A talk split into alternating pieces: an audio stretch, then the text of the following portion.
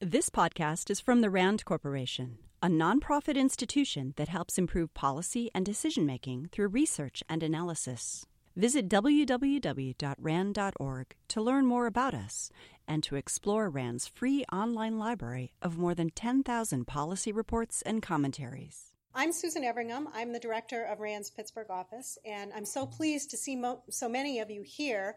Um, I'm sorry it's such a um, a scary topic that we have to talk about, but obviously there's a lot of interest, so it's great to have everybody in the audience.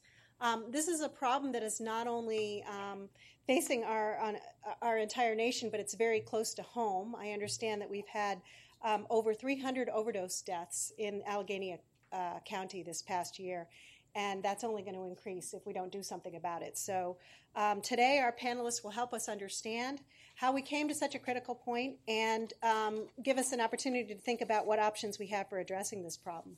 I'm very pleased to introduce our moderator. Karen Wolk-Feinstein is the president and CEO, she's on the end over there, Jewish Healthcare Foundation, and its two operating arms, the Pittsburgh Regional Health Initiative and the Health Careers Future. Dr. Feinstein has kindly agreed to moderate this event and also to start by introducing our panelists and posing the questions that will get the conversation going. So let me uh, stop talking and turn this over to Karen. I'm delighted to introduce our panelists. So, Mike Flaherty, how can we do this without Michael? Those of you who know Mike, I've known him, oh my gosh, so many years. He's a clinical psychologist. He co founded the Institute for Research, Education, and Training in Addictions and became the principal investigator of its Northeast Addiction Technology Transfer Center. Many of us remember Mike from his years at St. Francis, working with uh, Dr. Twerski, and um, we have all learned much of what we know about addictions from Michael. Uh, next to Michael is a wonderful addition to the landscape in Pittsburgh, Karen Hacker, Dr. Karen Hacker. She's director of the Allegheny County Health Department and secretary to the Allegheny County Board of Health. She's also serving as an adjunct professor in the departments of health, policy, management, behavioral, and community health sciences at Pitt's Graduate School of Public Health and is a clinical professor at the School of Medicine. Brad Stein, Dr. Brad Stein, is a senior natural scientist and an adjunct associate professor of psychiatry at the University of Pittsburgh, a health services and policy researcher with clinical experience working with children and adults with mental health and substance use disorders. So you can see we have a terrific panel. Um, so we're going to take the first question to Mike. Mike, um, with your broad overview of the issue of addiction. Um, talk to us about the topic of opioid and heroin addiction right now, dominating the headlines. Some of us turned on CNN last night. There it was. Um, but addiction's not a new problem. So why so much attention now? What's what's going on with all this publicity about an epidemic? Well, what's happened recently, as you all know, is we've now achieved um, the fact that we are uh, with over 47,000 deaths in 2014 to overdose to heroin and, and opiates, we've now bec- that's become the single greatest cause for accidental death in America. And it's not just that one number, which, by the way, is greater than all the servicemen we lost in Iraq, Afghanistan, and Vietnam in total. And that's one year I'm talking about. But it, it goes back for the last 12 years, where every year for the last 12 years there's been an increase in the number of deaths, including the last four years where there's been a doubling and, and even more. Uh, and as you heard earlier, the projections. When I was at St. Francis, Karen, if we had 15 overdoses in a year, we had an emergency county meeting. Mm. And we would sit downtown with the health department and, and, and the commissioners and say, you know, what are we doing? What's wrong? And now we're over 300 just in Allegheny and similarly in other counties. And if you look nationally, we're 14th in the nation in overdose deaths in Pennsylvania, and some of our counties in western Pennsylvania are even the highest in the nation. Um, there's a reason why, but this is why it's catching our attention now. And, and, and how did we, we, we get here is an interesting um, synergistic effect of events. If I may, uh, the first, I'm going to be very brief, but the first way we got here was in 1995 the American Academy on Pain proclaimed pain as the fifth vital sign. And no individual should have pain. So that everybody was encouraged to tell their doctor they had pain and that there were remedies, mostly analgesics, many antag- agonists that would be prescribed and take away your pain. At that point, many of our pharmaceutical companies saw an opportunity to not only deal with the pain issue, but to market even stronger analgesics than we currently had. Uh, so things like Oxycontin and others were produced at profit margins of about $400 million per month for Oxycontin, which was attributed to not be as addicted, uh, particularly in the pain management population, which in fact was not true. So we now have in our country a prescription afloat across our nation for nearly every single adult to have a 30 day supply of opiates in their medicine chest. So it went from a small prescription basis to a very large prescription basis. And, and that problem left many doctors, of which 80% say they feel entirely unprepared by medical school to, to address this problem. And only 30% of our medical schools even teach a course in opiate prescription, and only 15 of those in addiction, and that's always an elective. So here you have the greatest single cause of accidental death in this country and very little medical preparation for the management of the ultimate end of that illness, addiction. the second effect, and I don't want to put it all on our doctors or our prescribers, was addiction treatment itself. For over 50 years, we have neglected the growing problem of substance use in our society. And we've pushed it down the carpet and around the room. It's to the point today where, for the 26 million people in this country struggling with an addiction, we only have a treatment capacity for 2.3 million of them if they all came in for help. Where are they? They're in our jails. Dr. Bloomstein's nodding yes. and they're in our emergency rooms and they're in our graves. So that denial, societal denial, which is the first indication of the clinical illness itself, denial, rationalization, projection, that societal denial has brought an insufficiency of treatment capacity. So you have a proliferation of very powerful medications, which you have very little time to use. A month's supply four times a day will likely get you a dependency, which was told not so and you have a paucity of treatment and inadequate medical care. Now, you have those two things with a third factor, which I would suggest played into all of this in the last 16 years or so. And this was written uh, about in many, uh, David Brooks hit it this weekend in the New York Times saying West Virginia lost the mining industry to the drug industry. The biggest industry in West Virginia today is the illicit sale of drugs. And if you look at their overdose rates and if you look at where their cartels have planted their dealers, their home base there, they come up to where our medical centers are, they let our doctors and our treatment centers cultivate a population, and then they come in with cheaper heroin so that you get a $30 pill of Oxycontin or buprenorphine and you sell it for your $5 bag of heroin and you made $20 in the process. So, what I'm saying, the third factor here is the economy. Pharmacological bitcoins have been created. So, you have, yesterday in Pittsburgh, we had a drug bust. 14 people were arrested in a relatively moderate sized drug ring. 14 people, all deriving an economy from the dealing of drugs. You have the cartels trying to get them here cheaper and you have the addicted population saying, I need some money. I can sell a $30 pill for a $5 bag. And if you go to your treatment centers, which I do everywhere around the country, and find out who's in there, you're going to say 80% of them started on pills, went over to the illicit drugs of heroin, found buprenorphine as a way to avoid getting into treatment. And buprenorphine itself does not require all the psychosocial supports, which is another problem with the medical treatment of buprenorphine. It's a godsend to so many people, but it still has a high rate of diversion. So we have to watch that and fix that. So you take the synergy of economy, paucity of treatment, inadequate treatment, low medical assisted treatment, and this high prescription rate, put it together, and you have an explosion called an epidemic. Okay. Thank you, Michael. um, okay, we're depressed. Um, Brad.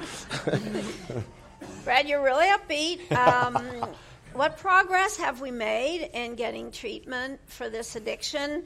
What are some of the challenges in getting uh, treatment. And from a policy perspective, there are a lot of policy people out here. Uh, what can we do to get enough access to adequate treatment?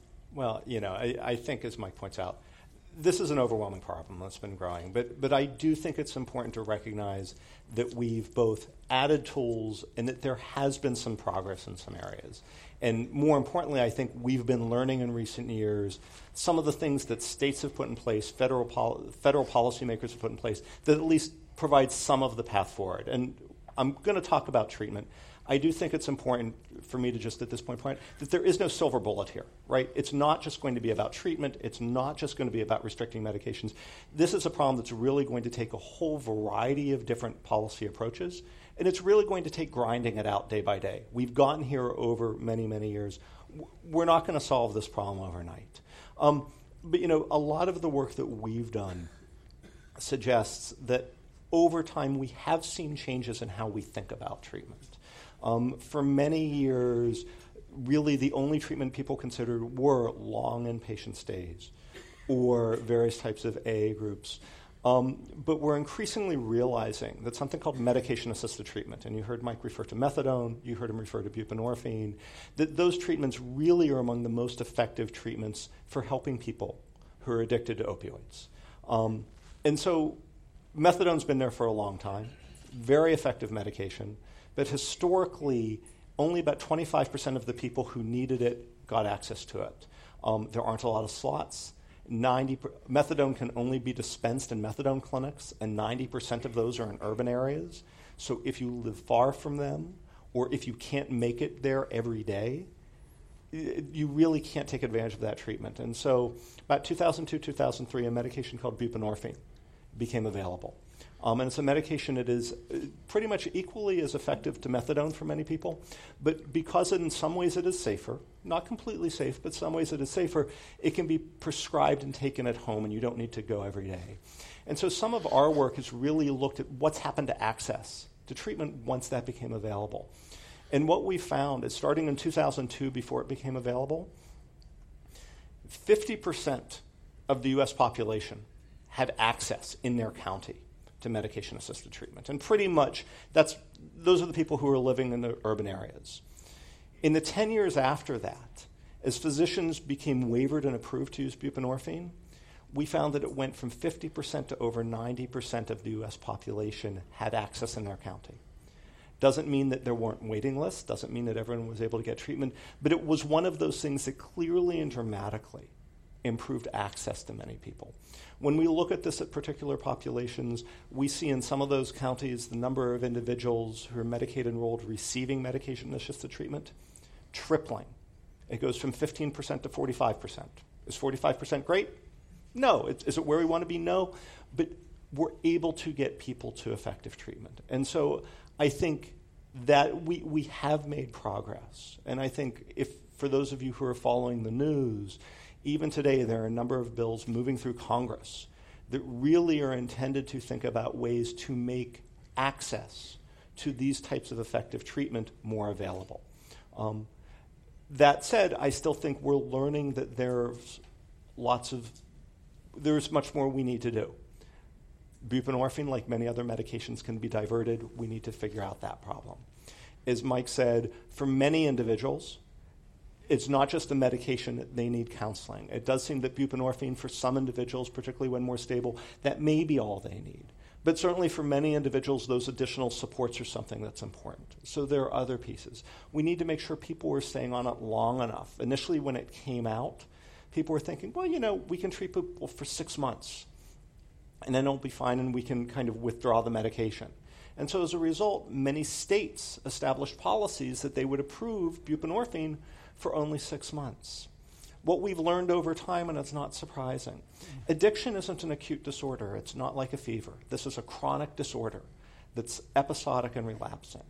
Chronic disorders like diabetes and asthma. These are things that people, in many cases, needed to be treated for on medications for their lifetime. And so I think we need to take our understanding of the types of treatment we need to provide and the types of quality around that treatment that we need to make available and we need to make sure that our policies and our clinical training programs are well aligned. So th- those are the types of interventions that are available for the families, for the individuals suffering with this disorder. So we clearly have challenges. Mike is right, and there's there's a lot of storm clouds overhead. But I do think that we have seen some progress, and we've seen learning from that progress some ways forward and some things that we can continue to do as a society and among policymakers to continue to make progress. Thanks, Brad. Um, we're going to move on to prevention. So, Karen's going to tell us how not to get pain, not to feel pain. Give you my personal suggestion don't try and lift your grandchild in a 30 pound car seat and forget windsurfing over the age of 60. So, Karen's going to tell us how, what we might think about. This is a really important issue, what we might do in the way of prevention. You know, I think one, so first of all, um, I'm also an adolescent medicine doctor, and uh, certainly part of my training many years ago was in adolescent substance abuse because we have known for a very long time that adolescents are particularly vulnerable to getting engaged in substances. And there is a lot of research that's been done on the risk factors, which young people are more or less vulnerable to substance abuse, which which engages everything from what's going on in their home, whether or not their parents talk to them about these issues, whether or not they have a caring environment, the rules and regulations in their schools, but also their family history, those types of things. And, and as was said earlier, we've had an addiction problem forever. I, I, often say we've had an addiction problem since they made heroin illegal, which was, what, in the 1920s or something like that? Right, right. When they basically decided that a whole group of people were now criminals, essentially. um, and for the longest time, at least you know, when I was training, we would say things like, oh, you know, we're always going to have about 1% of our population addicted to heroin. You know, it is what it is. We've tried a whole variety of different strategies. We've tried prevention. We've tried all these things, and we're, we do not really have much of a handle. And it's really been in the last 12 to, to 14 years that we've just seen this total change in, in addiction and in epidemics as a result of these opioids. So, a lot of what I was uh, what I learned about, what I um, examined in terms of adolescent prevention, which includes, uh, by the way, if you're interested on the Substance Abuse and Mental Health Services Administration, they have a long list of what are called evidence based practices for prevention. And they include uh, very general types of programming in schools, things like guiding good choices. They include very selective programming for children who have aggressive behaviors or who have other types of tendencies. Um, and they have been shown to work very effectively. But now we're talking about a different problem when you begin to understand where the individuals we're talking about now who are overdosing, how they got the medication, how they actually became addicted, pain obviously becomes a big part of this. And uh, when you look at, I, I, sent around yesterday a, um, a graphic which showed the difference between this country and pain medications and all of Europe and all of the Western countries in Europe. And it is such a dramatic difference. Uh, I want to say, what was it? It's next only to Estonia, I think, which was, you know, probably, it was like shocking. red United States, the entire United States at the top, and then the other countries, with the exception of Estonia, were essentially using almost none of this. So what's going on there? What is it that we what is our thing with pain and how we should be treating it? I would also argue that most physicians have absolutely no idea how to treat pain. Certainly not something we talk about. It's, you know, we, we have very little time. Many physicians have very little time in the exam room. This is the option that they can use. It certainly works. It also obviously creates addiction, but it does work. And we also do need to remember that a lot of folks who actually are on opioids are not addicted. And I, I do think that's important to remember because there are people with chronic pain conditions that have been on medications forever, right? I mean, in my own family, we have a, an individual in the family who's been on pain meds for probably 15 years. She's probably tolerant anyway, um, but certainly not exhibiting the kinds of behaviors we're talking about or, or overdosing. So the, then you get into this question of, well, how do you prevent that? And what happens in the office with the physician, I think, is actually pretty critical. How do we understand which patients are more vulnerable to addiction how much, obviously, there's a lot of discussion about uh, prescription monitoring, how many you should be giving to which types of patients. But I know very few physicians at this point who are actually doing any kind of an assessment before they write that prescription. And remember, it's, it's physicians, it's dentists, Um, it's the emergency room that are putting these things out there. Um, I always ask in the room how many people in this room are willing to admit that they have opioids in their medicine cabinet? Okay. Not as many as the last time I asked that question, but that sort of says it all. It is not uncommon to be given a prescription for medicine, to not complete it, and to think, well, maybe I'm going to need it someday. And it was hard to get, right? So I'm going to just lodge it up there. Um, and what we hear from young people in particular, and there have been some surveys, in fact, I think I sh- Michael shared it with me, was um, the reason they say they got into this happened that a friend gave it to them that it was a prescription after all, and therefore it wasn't very problematic. We have seen the lowering of the risk threshold when it comes to opioids and even to heroin. I mean, I've literally heard people say that there are high schools in our own Allegheny County mm-hmm. where it's chic to use heroin, mm-hmm. maybe sniffing it, maybe not shooting it. So now we get into a very different discussion, I think, about prevention that not only includes how do we help young people in particular become resilient so that these types of things do not become a problem. But then simultaneously, how do we get people who do happen to have pain conditions to understand the risk that's involved? What are the other options that we have for pain uh, management? Pain clinics, what does that really look like? I talked to a physician yesterday and they said, Well, I send a lot of patients, but then they send them back to me, and the person says, I, want, I saw that guy a day and didn't get anything out of it. So our options are, are really limited. And I think if we're going to really think about the preventive end of not creating more and more addicted individuals, we have to think about that as well. Yes. You've all got us off to a, a terrific beginning. So, Mike, since I've known you the longest, I can give you the toughest. Um, so many people are dying, but this is an industry. A lot of people are benefiting. It's an industry. Are we going to predict pushback from pharma, pushback from people who are making money on this? How will we know it's happening? You know, what are we going to see? I mean, there are going to be forces that are opposed to us reducing the availability of pain killing drugs. And Indeed. It, it's already happened, even uh, to me personally, and I wish Neil Capretto could be here. I, am sure he is in spirit, but Dr. Capretto from Gateway is, is a real advocate to our community in this issue. And he and I both often used to call each other at night and say, I gave a talk at such and such town tonight, and on the way out, the pharmaceutical rep said to me, You know, we're taping everything you say, and when you say it, if you say anything erroneous, we'll, we will make sure that you know about it. This was six or seven years ago. Um, and Neil has had that. I have had that numerous times. And there is a pushback, Karen. Um, you know, why doesn't the FDA, for example, put these medications in non-injectable manners or in me- uh, pills that can't be so easily diverted and used. They've had opportunities, uh, most recently with Zohydro, which is even more powerful than OxyContin, and yet uh, attempts were made by attorney generals in states to stop Zohydro from coming into their states, and the FDA would not change the, f- the formula for how Zohydro is marketed.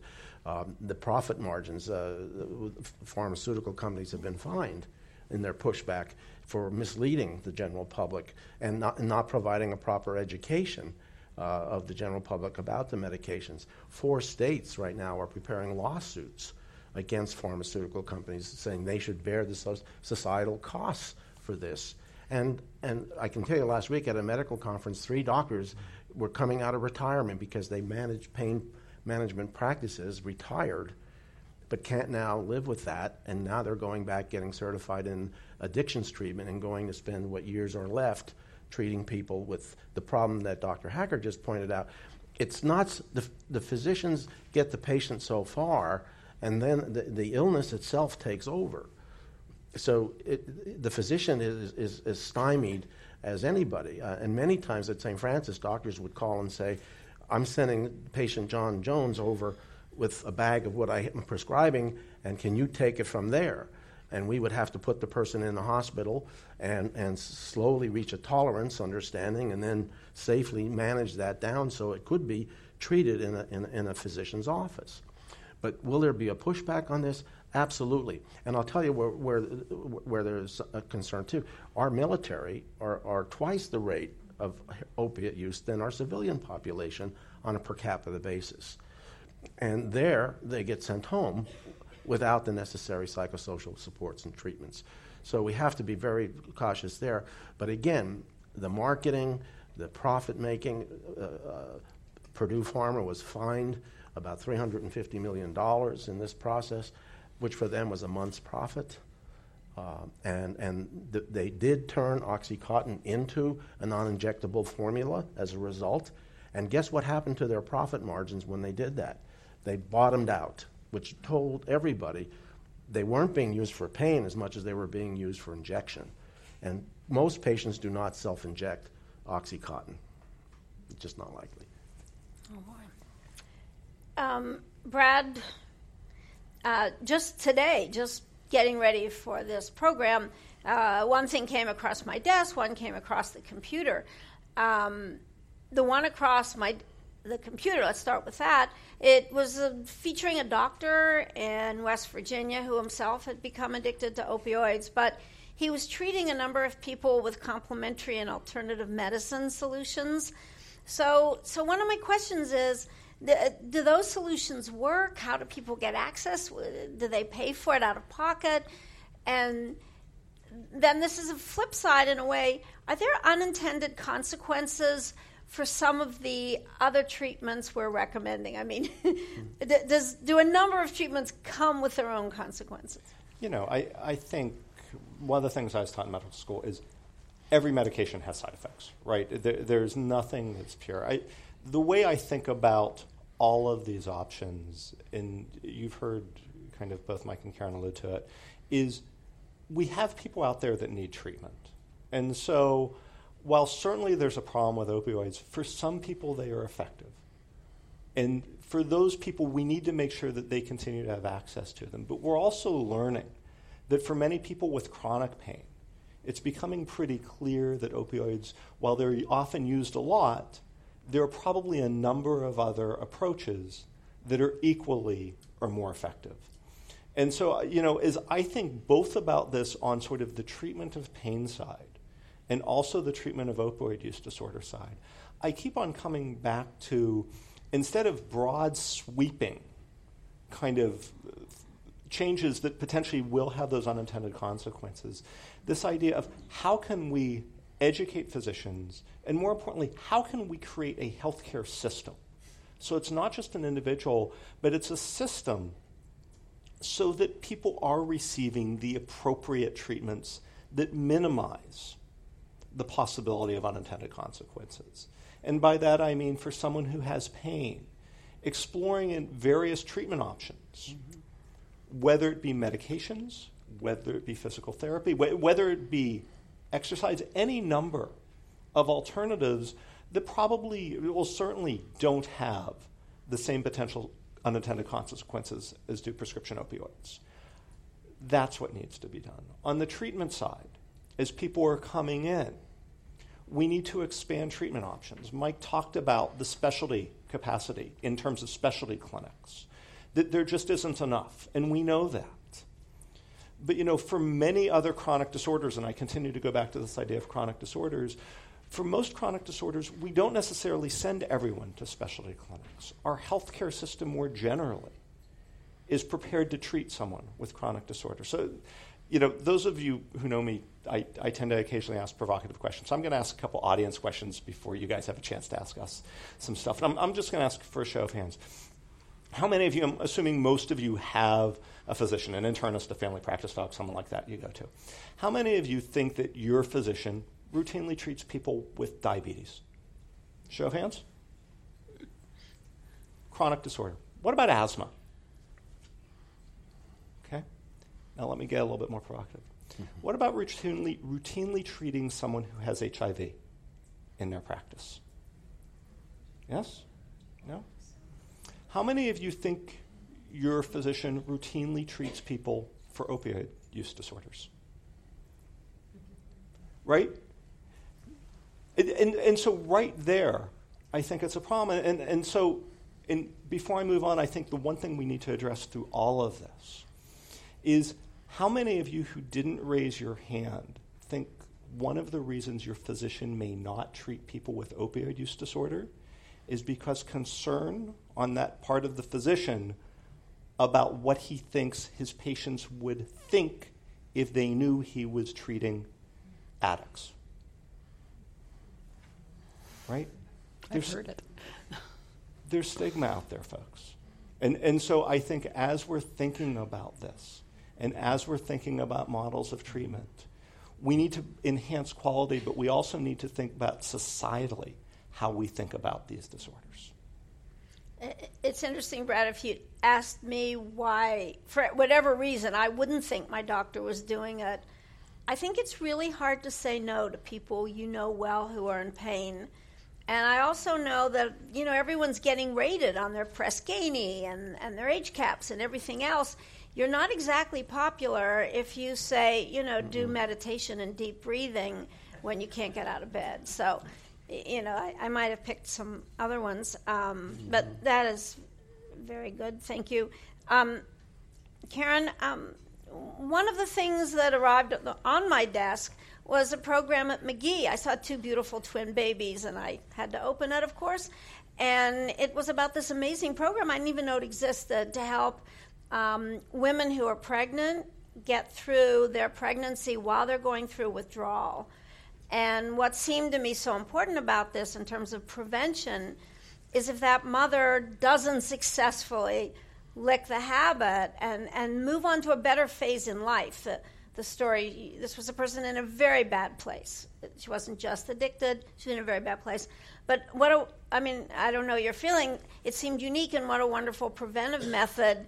You know, you'll get a better mother, you'll get hopefully a better birth outcome. But um, are there talk about prevention, are there some programs that we don't have here that we should be thinking about? And also, as um, someone who's had an interesting career in science and academia as well, where are we in predictive analytics? I mean, what don't we know, or in a way, is this a great topic for Rand and others? How how do you predict? I mean, two people get prescribed opioids, one becomes addicted, one doesn't you know, where are we in that science?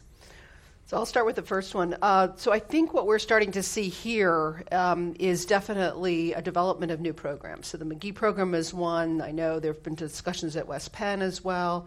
Um, Western Psych is, is really launching a big addictions program. I mean, I would sort of agree um, with Brad that I don't think in general that we've had the kind of focus on, addictive tr- on addictions treatment that perhaps we've had on other types of things. There, we've done a really good job in this country. We, you know, we've already separated mental health and physical health. Well, now we've separated addictions even from mental health.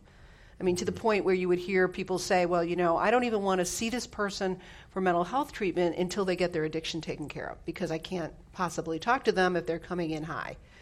Uh, and I don't think that, and you know, you're the psychiatrist, so you could speak more to this, but I don't think um, even within the mental health field that you, if you asked how many mental health providers actually feel comfortable treating addictions. My bet is that you would only still have a handful who feel comfortable. So we've had this incredible ability to separate these things into categories. We've got to bring them back together because often people who are addicted also have medical problems and may also have mental health problems.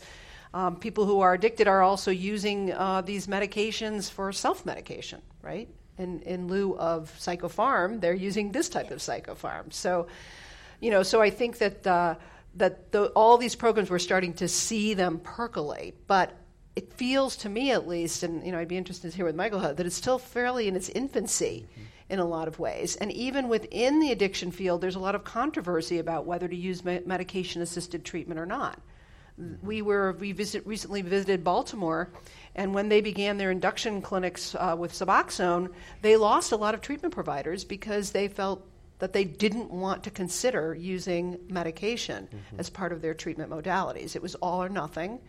It was, uh, you know, AA, that's it, 12 step, nothing else. So I think there's so much work to do within the treatment field as well to make the type of treatment available so that you can take this incoming number of, of folks mm-hmm. um, going on. And I'm going to forget what you asked me for the second half of the question.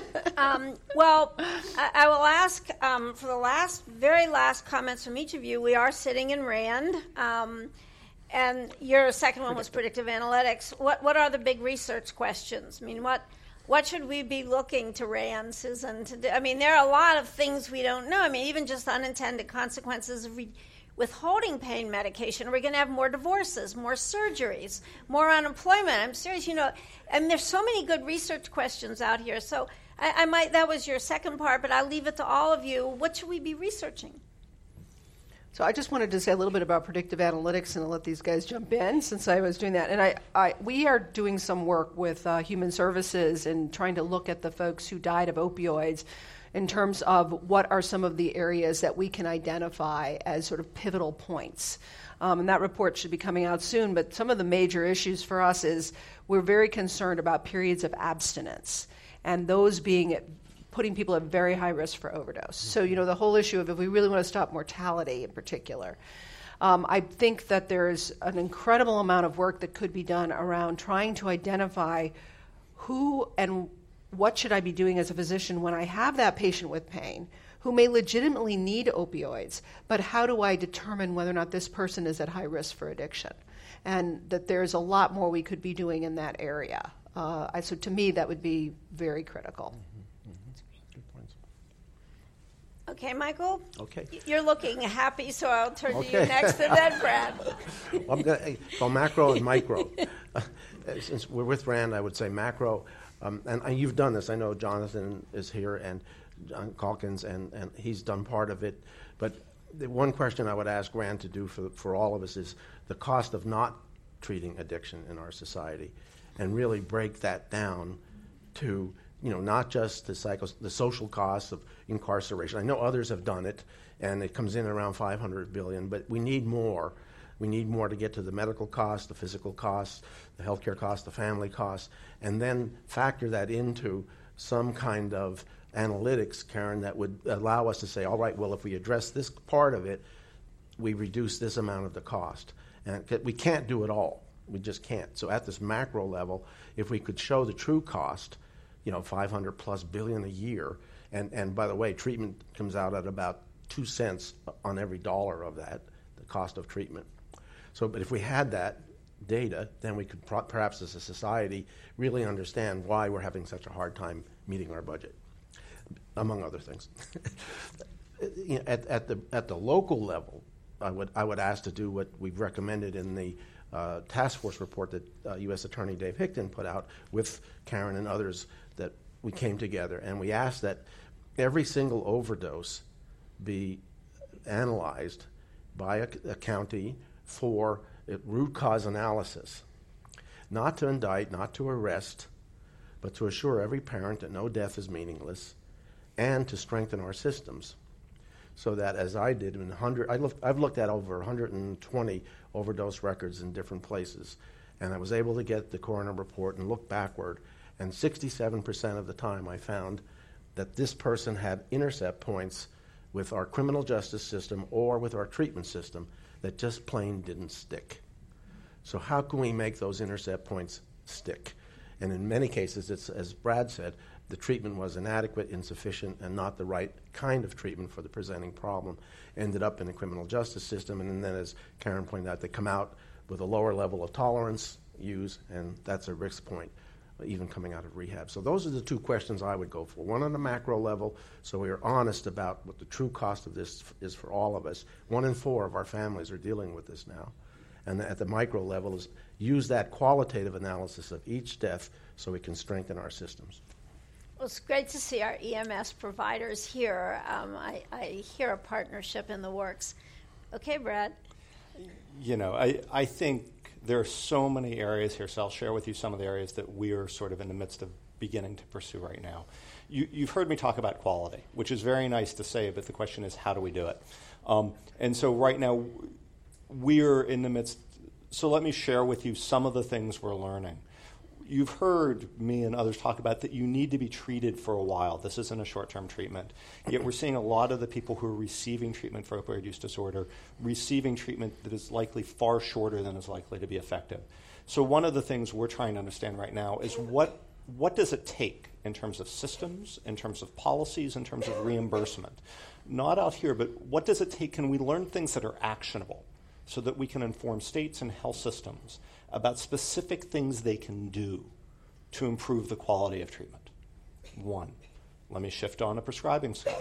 You've heard comments about questionable treatment. So we've started to use data to look and see what we're seeing in terms of patterns of opioid describing, uh, prescribing. And one of the things we focused on, I'm going to call clinically questionable. And so let me give an example of that. Someone who's been treated for an opioid use disorder, right, and has received treatment, the following year, if you see them getting prescriptions for Oxycontin, that's clinically questionable. You kind of scratch your head and say, you know, there may be an exception, but we wonder about that. And I'll share with you that we're seeing substantial amounts of clinically questionable prescribing to individuals who've been treated for opioid use disorders.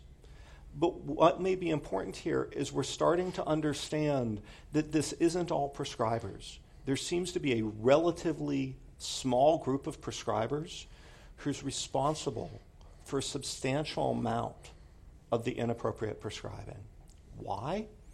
We're not sure.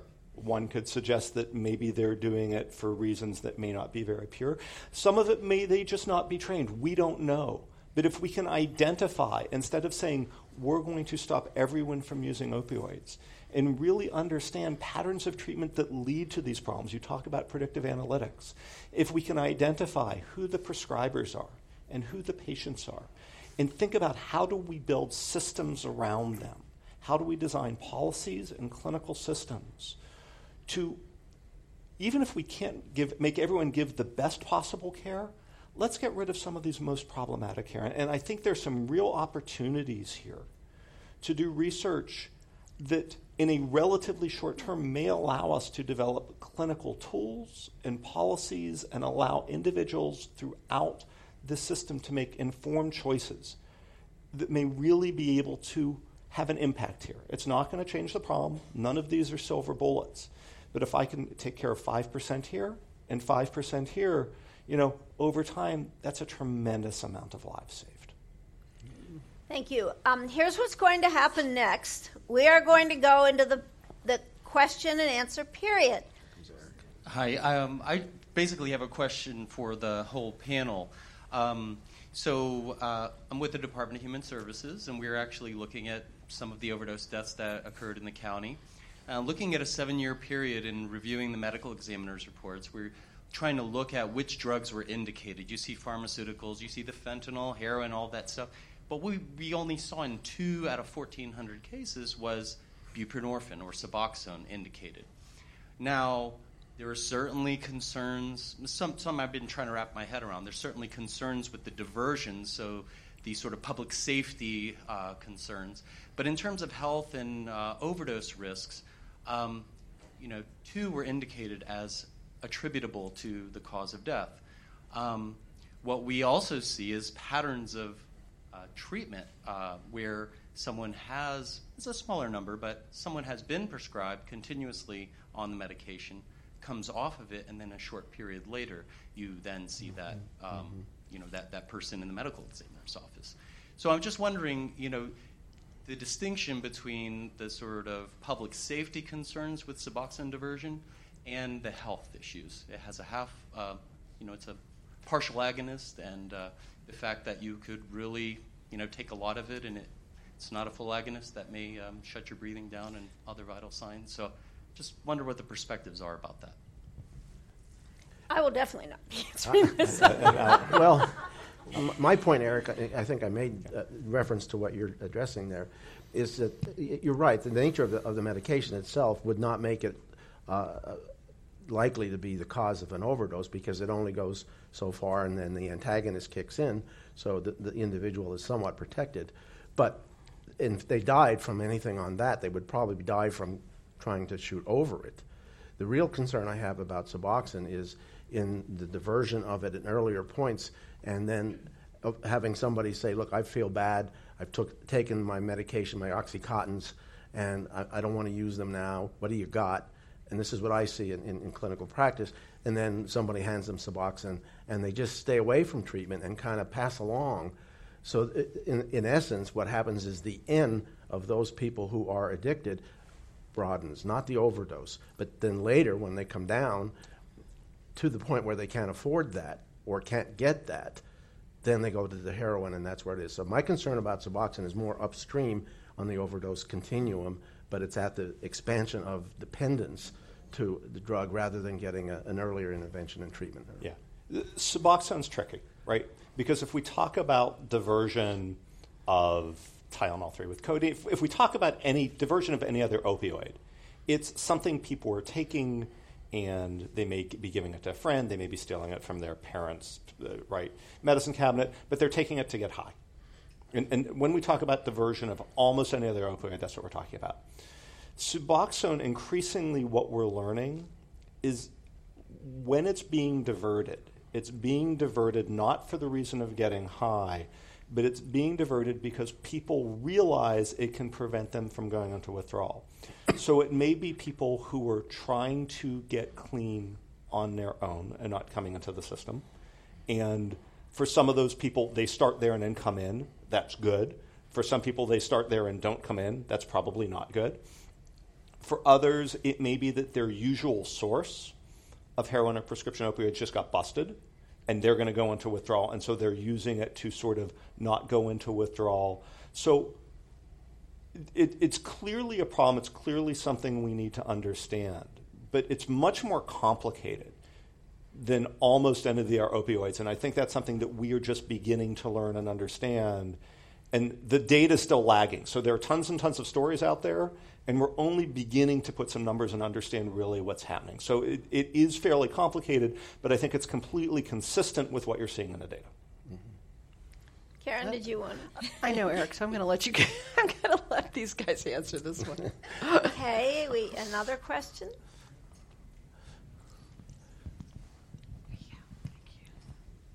Hi, I'm Mary Fan Gruber from the Jefferson Regional Foundation. Hasn't really been any discussion tonight about mortality and the use of naloxone to basically save people's lives so that they could be available for treatment. Can you talk a little bit about where you see that in the continuum and how important it is, and is there more to do there? So um, I can grab this one. So uh, on the as a health department director, I've got to stop the mortality, right? And naloxone is pretty much the best we have right now. And obviously, EMS guys, you've been using this stuff forever. I was using this stuff when I was a resident in the emergency room. It's not a new drug, but making it as available as possible to prevent death um, is at least a strategy that we're trying, but that has also been tried in other states where um, overdoses is a very high risk.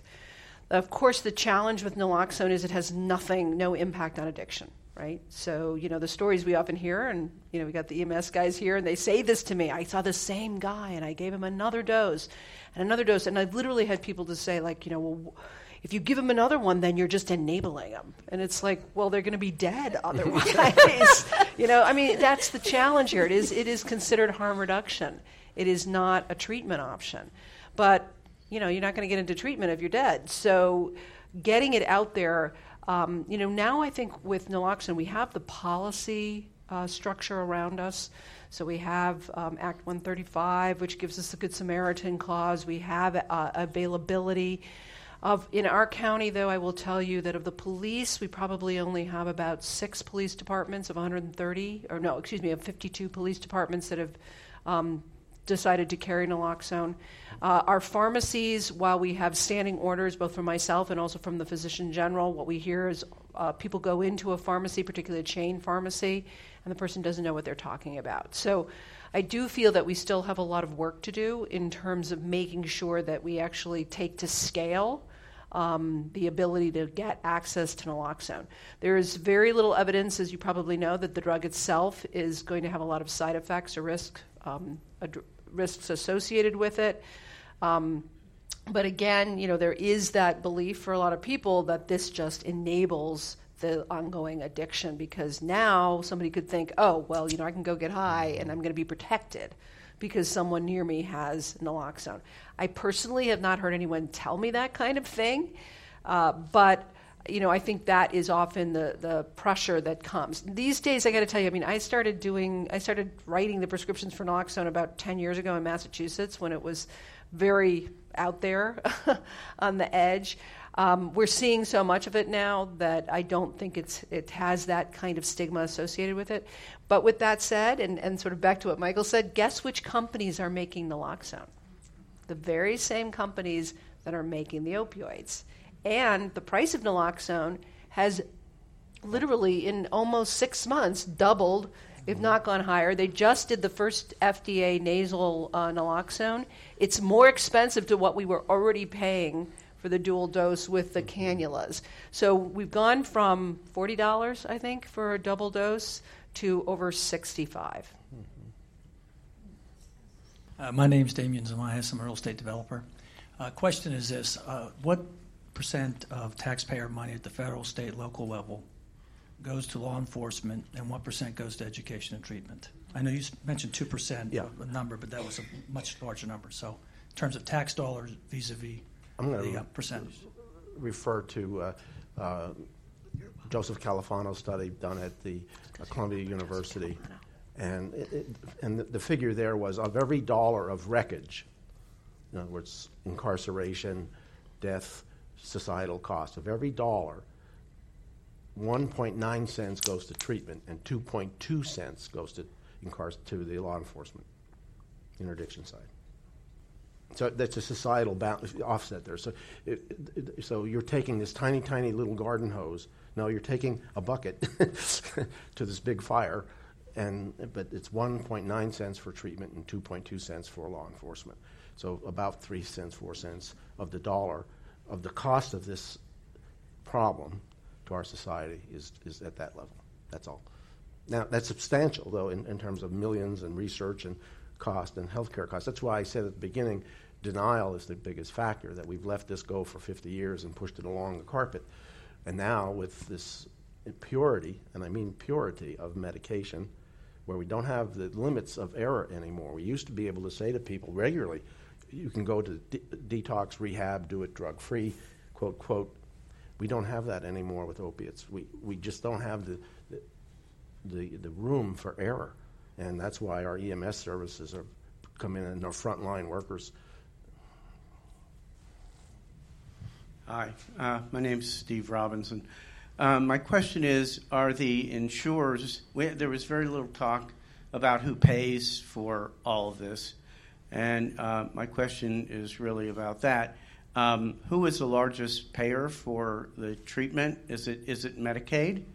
Um, and is uh, Medicaid, if it is, or uh, the private insurers um, becoming more amenable to paying for the treatment, and have they, um, uh, I guess, woken up to the uh, fact that they, uh, what they were paying for maybe wasn't working, and um, there are, are, alternative treatments, and are they becoming more amenable to paying for those types of treatments? I think Medicaid is now the largest payer, although it's not the majority. A lot of substance abuse treatment is still paid through block grants to the states. Um, so, but Medicaid has been increasing, and because of healthcare reform and a variety of changes related to healthcare reform, including parity for mental health and substance abuse treatment, most people expect the role of Medicaid to continue to increase.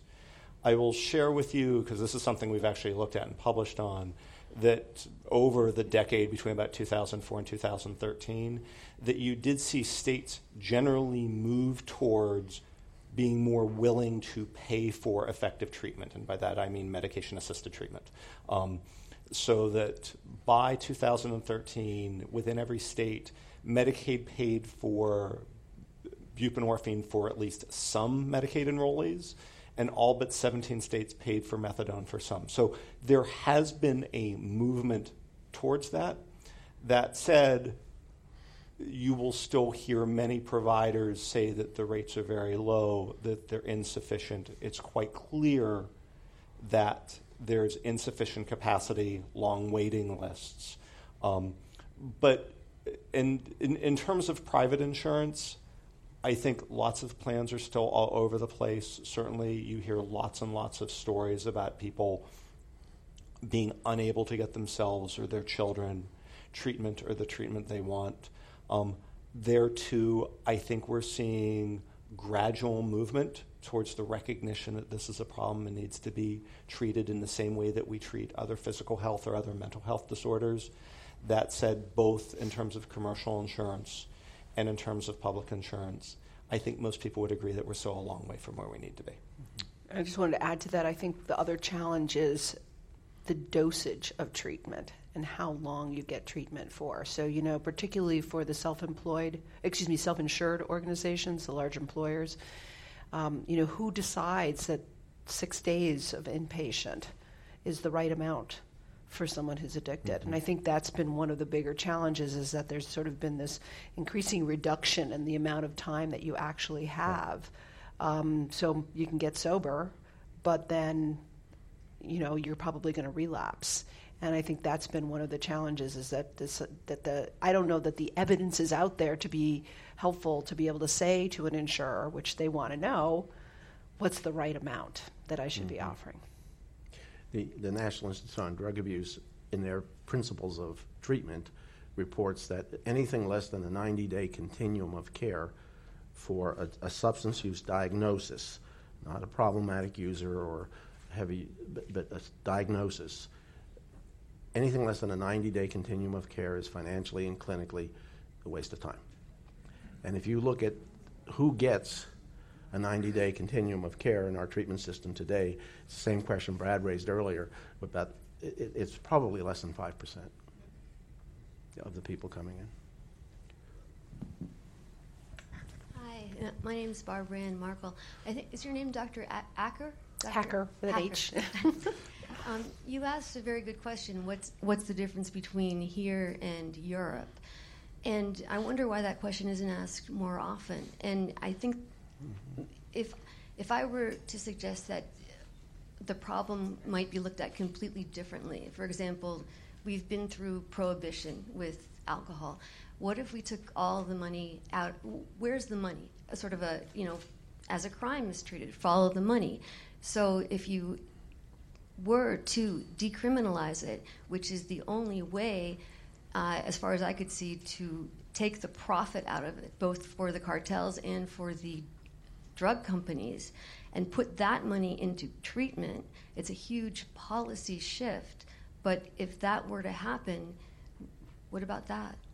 You know that there has been a very long-standing discussion about decriminalization. Again, I, I, just remind everyone that this is not a new problem for this U.S., right? And we have been struggling with it literally since heroin was, as far as I'm concerned, since heroin was made illegal. There's some phenomenal books on the history of, of substance use in this country. Remember, there was cocaine in Coca-Cola, you know? So, so this, this criminalization of a situation that one could argue was a chronic disease and things like that. Um, there's some interesting uh, research that I've heard about recently looking at what happens in the states where marijuana is now legal and whether or not that's going to have any impact on um, opioid use. Because, as you probably know, some people are also talking about medical marijuana as a strategy for pain relief, mm-hmm. which has a very different impact in terms of long term addiction and withdrawal and things like that. So it's got its own set of issues. But um, that is one thing that, and I've certainly heard rumors there's, in Colorado that in fact that has had an impact, and it's also changed the dynamics of sales. Um, which is what Michael had talked about earlier. So, the challenge of how to balance what's healthy and what we feel the population can handle and what's legal and illegal, I think we're going to de- be dealing with for a while.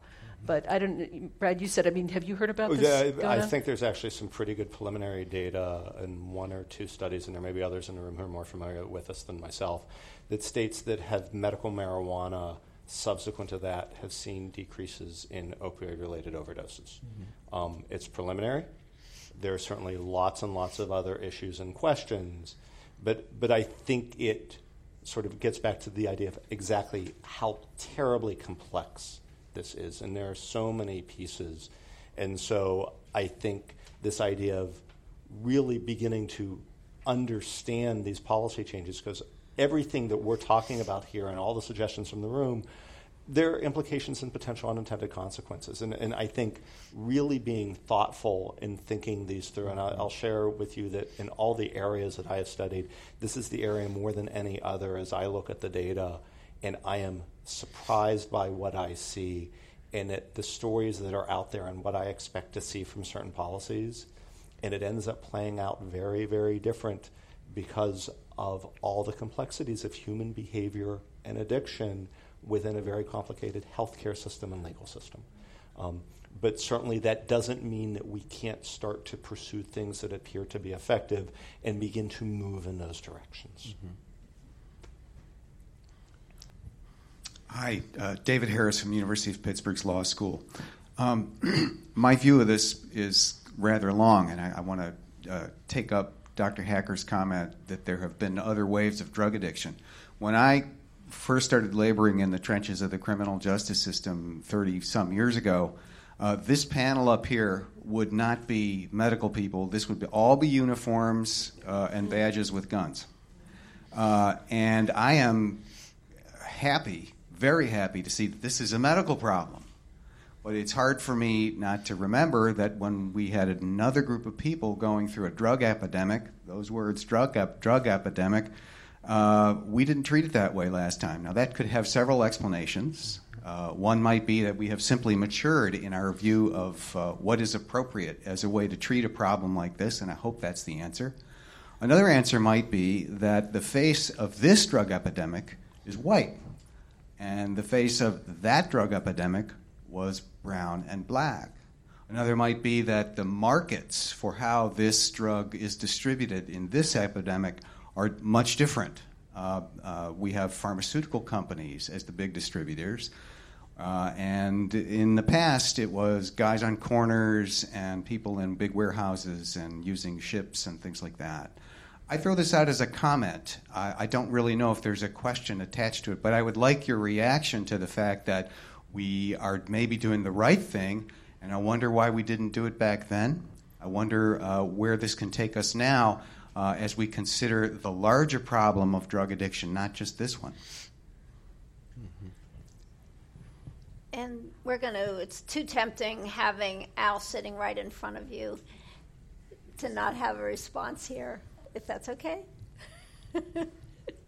I, I, think I, I, agree with David. He's right on, right on target. And it is, it is striking that today we still have 50% of the people in federal prisons are there on drug charges, 20% or so, 16% in Pennsylvania on drug charges. And, and I think most of the country has come to realize that uh, that's not terribly effective. Uh, the, the, the locking up the seller recruits a replacement mm-hmm. rather than uh, avoids the transaction. Uh, but I wanted to raise another issue and, and I think it's, it's Brad's pr- proposal that uh, we get something for RAND.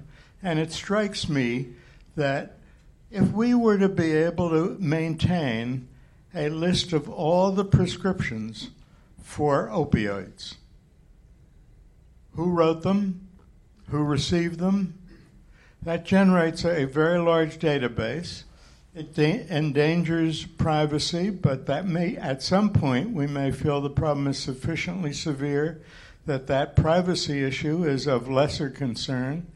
Uh, it involves big data that, that uh, RAND would certainly be in a great position to deal with to try to identify the distribution mechanisms, the duration mechanisms, the, the, the process by which the distribution goes on in ways that we could start to get a handle on it.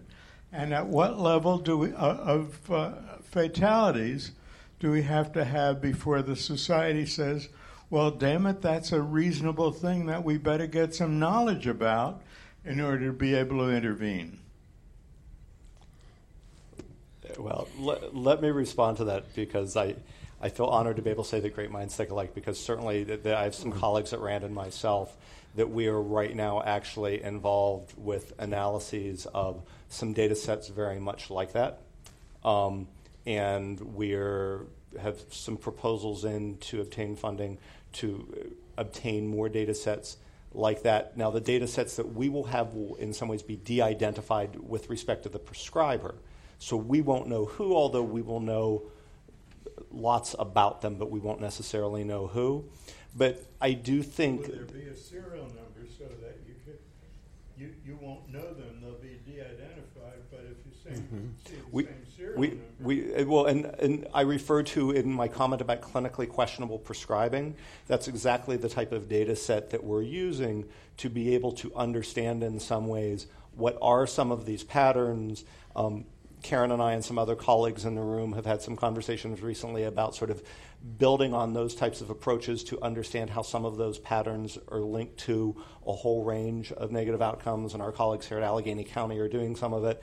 So I do think, certainly Rand and others in the room, this opportunity to thoughtfully and carefully use some of the data available, and one of the things that we've been very successful with is combining different types of data to really begin to understand pieces of these issues. And again, as you allude to, through that, come up with actionable interventions at a state level, at a system level, at a provider level that allows us to begin to both identify patients at greatest risk, providers who we may want to focus our education efforts on, and really think about that ways as a society through policy and through clinical interventions to begin to address some of these problems.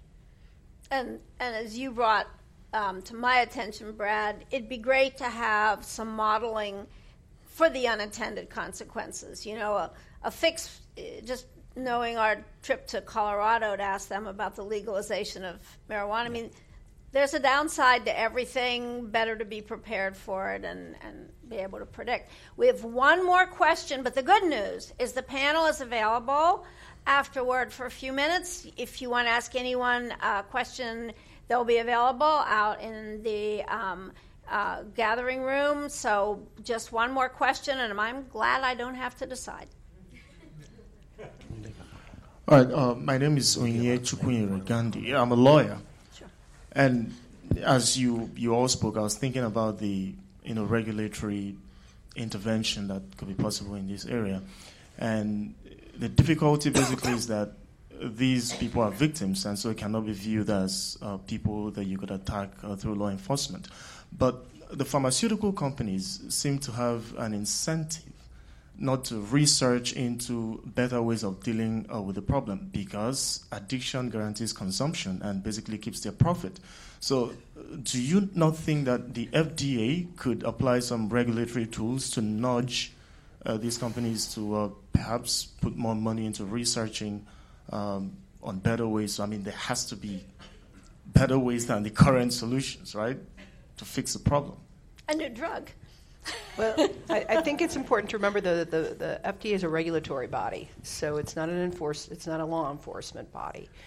Um, as was mentioned earlier, there have been a number of lo- lawsuits in states to this point, and I would imagine that if they are successful and continue to be, you're going to see them in a lot of other states. So, for example, the um, Purdue Pharma, which produced oxycodone, was um, sued in a, several states. Um, again, the amount of money that they paid in the long run is just like a tiny, tiny drop in the bucket. I know in Massachusetts they sued in one, and we got in our jurisdiction. I want to say we got two hundred and twenty thousand dollars to do interventions. It's nothing, right? So, and it was for two years. So it's not a lot. The other one that we're hearing about is in California, where they have sued um, and won, as far as I know, getting uh, take dr- drug take back programs and saying that the pharmaceutical companies have to be the ones responsible for picking up those medications and destroying them. And my understanding is that that has recently passed. As you begin to see these, you're to, I, I would imagine, like so many things, whether it's the cigarette companies, sugar, you know, whoever else uh, we are suggesting has been responsible for our ales, that you will see um, these host of policies that will be tested in court. And then you will see generally uh, a huge outpouring by the pharmaceutical companies trying to prevent it because once one goes, so too does a domino effect, and you'll start to see many other states do the same thing. We could end up with a very large pharmaceutical um, you know, as, as we had with the tobacco settlement, we could end up with something similar. I would not be surprised. Hmm. Um, Mike and Brad, as we wind up, did you want to make a response to that question or make a final comment as well, Karen? I'd like to make a final comment, if I could, Karen, not to leave you all in despair, uh, uh, but, to, but to challenge you also. Uh, in many ways, we know what to do. It's just doing it. Uh, we have the pieces. It's just that it's not a focus. I would encourage us in our thinking of a solution for this to separate the opiate epidemic and overdose deaths from the whole issue of addressing addiction in America so that we can take one illness, a manner of it, opiates, and put it back into medical practice where it belongs and do what we need to do with that while we still address the larger issue of alcoholism and other drug addictions in our society. Last year at this time, I had the privilege of speaking to a group up in North Hills called Bridge to Hope.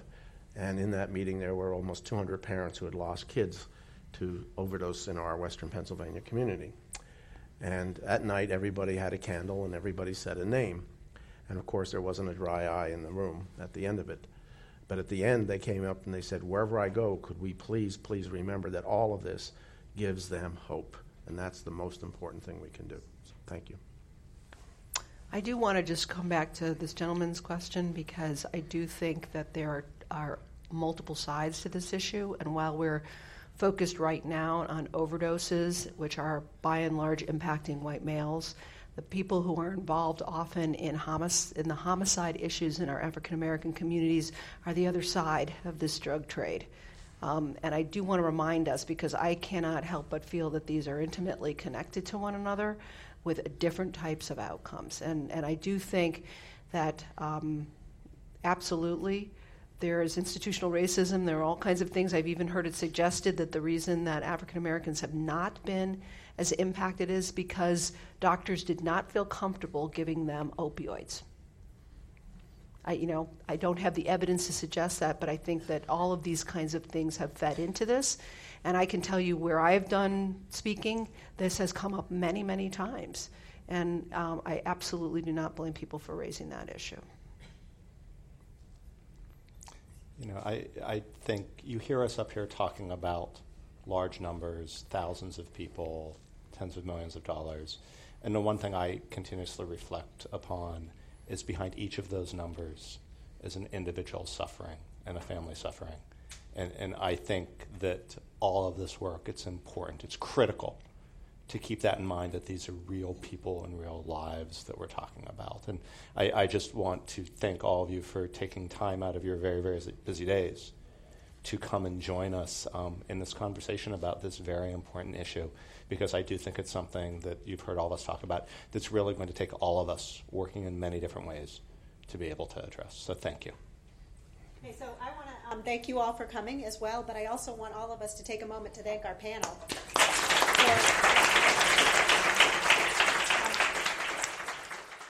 This presentation is provided as a public service by the RAND Corporation.